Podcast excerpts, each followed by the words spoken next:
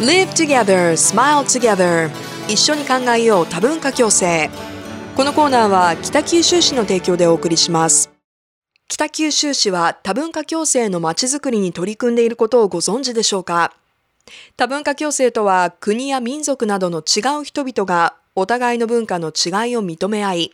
地域社会で暮らす仲間として対等な立場で一緒に生活していくことです。そんな北九州市の多文化共生の取り組みについて、3月の毎週木曜日のトップオーザモーニングでは、優しい日本語をキーワードに、この活動に関わる方々のお話をお伺いしてきましたが、今日が最終回になります。今週登場していただくのは、北九州市国際政策課多文化共生係係長、高橋典子さんです。それではお聞きください。ここからは優しい日本語をキーワードに多文化共生について皆さんと考えていきたいと思います。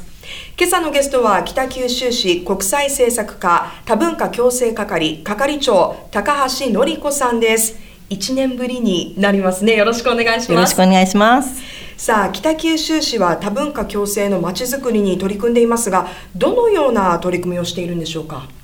えー、多文化共生っていう馴染みのない言葉を、ええ。ー、去年もちょっと説明したんですけれども、はい、えー、まあ、簡単に言えば、え同じ、え地域に外国人の方日本人の方、え一緒に住むんでですね、えあのいろんな文化が違ったり言葉が違ったりいろいろこうトラブルもあるかもしれませんけれども、うん、え仲良く暮らしていこうということを働きかけているそんな仕事をしています。はい、はいで北九州市には、えー、外国人の方が今約1万2千人住んでいらっしゃいまして、ええ、人口の中で考えると1.2%を占めてるんですね。はい、で例えばあのアンナさんが毎朝あのラジオ放送をしている福岡市の方は、え、約2%以上の、えー、外国人の方が住んでますし、はい、えー、京都とか名古屋であれば3%以上。一番多いのは大阪市が4%以上の方が、えー、外国人の方が住まれてるんですね。大阪が多いんですね。そうなんですね。うんうん、だからまあこういうふうにあの北九州市は他の都市に比べるとそんなに外国人の方が多いっていうわけではないんですけれども、ええ、やっぱりあの皆さんの身近に、えー、外国人の方が、えー、増えているっていうのは実感していると思いますし、うんうん、えー、そういった中であの仲良く暮らしていきましょうねっていうことを、えー、いつもあの、はい、働きかけているそういったところですね。はい、はいあの北九州に実際にお住まいの外国人の方はどんな国の方がいらっしゃるんですか？そうですね、うん、あの最近多いのは、ええ、やっぱりあの留学生の方が多くて、うん、え中国からだったりとか、え、あとはベトナムネパールそういった方たちの方が多くなってるんですね。はい、だからまあそういった方たちに対して、ええ、あの実はの北九州市に住んでる外国人の方の国籍を調べるとですね、ええ、90カ国以上の方がいらっしゃるんですね。はい、だから、まあ、その方たちにその方たちがあの持っているネイティブの言葉でいろんな情報がお伝えできればいいんですけれども、はい、全部に対応するのはとっても難しくって、例えば、えー、ネパールの方増えてるって言ったんですけれども、ネパールの方は英語ができる方もいらっしゃいますし、うん、全く英語が分からなくってネパールのネイティブの言葉しか分からないという方があのいるんですね。ええであとはインドネシアとかであればあの島がこうたくさんありますよね。なので日本と同じようにその地域の言葉っていうのが日本の方言みたいにですね、はい、同じようにこう地域で言葉が違って、うん、一概にインドシインドネシアの人がこの言葉ですよとかいうわけではないのですごくその言語に対応するのって難しいんですよね。なるほど。でそういった中で、えー、北九州市では、まあ、北九州の国際交流協会と協力をして、えー、まあ、一番あの使用に使われているだろうと思われる英語であったり中国語あと韓国語。で最近とっても増えているベトナム語の言語で、あの転入してきた人たちに生活のルールとか、はい、あのまあ、区役所とかの手続きのこととかを、ええ。ー、主要な言語で翻訳したガイドブックを配ったりとかですね、うんうん、あとはあの災害時に備えてですね、はい、こんなこと知っておいてくださいっていうことをお知らせする、えー、防災ハンドブックそういったものを作って配布したりしているんですね。うんであとはまあ、はい、協会の方には国際交流協会の方にはそういった言語で対応できる相談員もいますので、うん、え。えー、気軽に相談ができるような形にはなっています。はい。まあでも90カ国以上というと全ての言語にっていうのは難しいですよね。改めて北九州市では優しい日本語についてどんな取り組みをしているんでしょうか？そうですね。あの優しい日本語っていうのはあの今回のこの3月から第1回第2回第3回と、いろいろなあの取り組みやってる方がお話しされたんですけれども、はい、えー、市役所としてはですねあの地域の方であの出前講演っていうのをお願いされることがあって、まあ、多文化共生のことをちょっとお話ししてくださいとかいう機会を、えー、あるんですね、えそういった時に、えー、多文化共生っていうのはこんなことですよっていうのを話す中で、えー、優しい日本語っていうのをですね、実はあの外国人の方に、えーー、コミュニケーションを取る時には、えー、日本語でいいんですよと、でそれもこういうふうに優しい日本語を使うとより分かりやすくあのお話ができるようになるんですよっていうお話をしたりですね、ええ、あとは市役所の中でもですねあの行政がこう発信する情報ってすごく難しい言葉が多いのでそうですね、はい、あの職員向けの研修をやったりして、ええー、窓口とかでですねあの分かりやすい、えー、ご案内ができるような、はい、そういった研修を、えー、しながら優しい日本語っていうのを、えー、理解して、えー、発信してもらって活用してもらおうとしています。はい。いやいろんな場面でこの優しい日本語を広めていらっしゃるんですね、えー、この優しい日本語の普及であったり啓発をする中で気づいたことあと課題だと思っていることなどがあったら教えてくださいそうですね、はい、優しい日本語っていうのはあの今までのお話もあったかもしれませんけれども、ええ、あの基本的なこうルールみたいなものはあるんですけれども、はい、こういう言い方はこうしましょうとかもうガチッと決まったものではないんですね。うん。だから相手がどうやったら分かるかなっていうことを、ええ。ー、気づいてもらうってことが一番だと思うんですけれども例えば、うん、私自身も、えー、こういった文章あの行政の文章を見せられて、えこれを優しい日本語にしてもらえますか？って言われるとなかなかできないんですよ。難しい、ね、もうすごく頭抱えてしまうんですよね。はい、で昨日もですねあの留学生とちょっと話す機会があって、ええ。ー、いろいろコミュニケーションを取る時に分かりやすいようにこう話したりするんですけれども、えー、日本人の人が話す日本語って分かりやすいですか？って言ったら、はい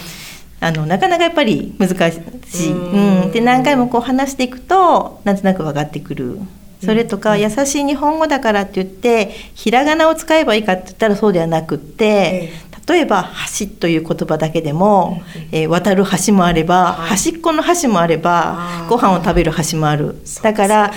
あのー、漢字の方が分かりやすいこともあるっていう話を聞いたのでなるほどなるほどと。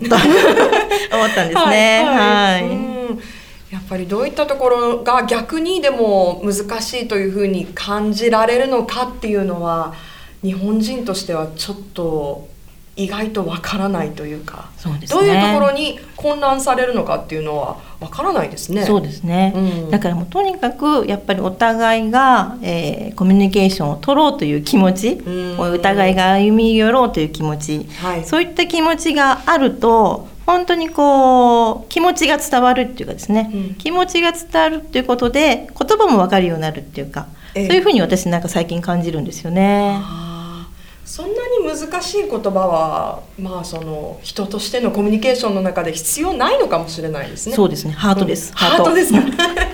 ね、それこそこのコーナーの中でもお話しいただいたように一生懸命相手のことを理解しようと思う気持ちそして時にはジェスチャーを、ね、使いながら、そして紙とペンで文字を書いてっていうコミュニケーション法もあるわけですからね。はいはい、でいろいろそうやってこう試行錯誤していく中で、あこうすれば分かりやすいんだなとかいう発見もあると思うんですよね。はい、あの区役所の窓口の方のあの研修に、えー、したあの参加した時に、ええ、あのよくあの身分証明書を出してくださいとかい。う言い方をされるんですけど、はい、身分証明書って言われてもよくわからないんですよね。で例えば外国人の方は必ずまあパスポートとか、あと在留カードっていうのを持っててそ、ね,、れにその、うんうん、役所の人が欲しい情報っていうのは全て書かれてるんですよね。はい、なので具体的にそういったあの在留カードを出してくださいって言うとそれを見ればあの窓口の職員が分かりますしそれで具体的にこう示してあげる。そういったのもこうコミュニケーションやっていく中で試行錯誤していく中であの職員が学んでいってる。なんかそんな気がしますね。うん。でもこうやって歩み寄ることでなんか逆に自分も変われそうなそうですね。気がしてきました、お話をお伺いしていて。うんまあ、あの最後になりますが北九州市が多文化共生の取り組みで将来どのようなまちづくりを目指していきたいですか？そうですね、はい、あの今住んでる方も増えていってますし、えー、観光で来られる方も多いし本当にこう身近に周りに外国の方が増えていってるんですよね。ええ。ー、そんな中であのよくあの「豪に行っては豪に従え」とかいうことももちろんあって、うんはい、それも必要なんですけれどもやっぱりお互い違う文化っていうのに興味を持ったりとか、まあ、それを知ってて刺激し合うとかそういった部分もどちらも大切だと思うんですね。うん、うん、なので、まあ、そういった機会を知るようなあの例えば交流の場であったりとか学習の場であったりとかそういうお互いを知り合うきっかけっていうのをやはり作るのが私たちの仕事かなと思ってますので、はい、えー、外国人の方も日本人の方も安心して暮らせるそういったまちづくりをしていきたいなと思っています。うん一番ね悲しいのはやっぱりコミュニケーションを取らなかったという点で勝手に決めつけてしまったり、ね、誤解が生まれるということですよね。そうそうそう。ちょっと歩み寄るだけで、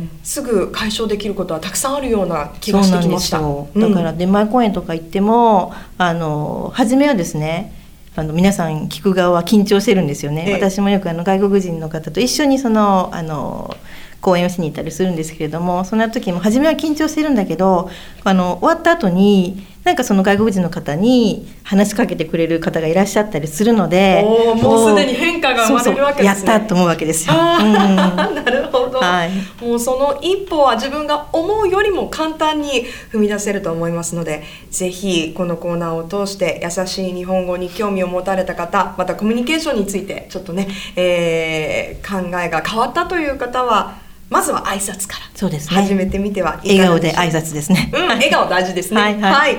ということでこの時間は北九州市国際政策課多文化共生係係長の高橋典子さんにお話をお伺いしました。今日はどうもありがとうございました。ありがとうございました。さあ、3月限定でお届けしてきましたこのコーナー。ラグビーワールドカップやオリンピックなどの大きなイベントも含め、今後外国の方と触れ合う機会はどんどん増えていきます。相手を知りたい、理解したいと思う気持ちを持つことで、日本にいながらにして、海外に対する視野が広がりますね。日本語で十分なんです。ご紹介した優しい日本語のポイントを踏まえて、ぜひコミュニケーションをとってみてくださいね。さて、ここで北九州市の多文化共生に関してのご紹介です。北九州市の外国人インフォメーションセンターでは、外国人の方への情報提供や相談対応などを行っています。相談は火曜日から金曜日の10時から16時まで。日本語のほか、英語、中国語、韓国語、そして火曜日、水曜日はベトナム語も対応が可能です。お問い合わせは093-643-6060 093-643-6060もしくは北九州国際交流協会ホームページをご覧ください。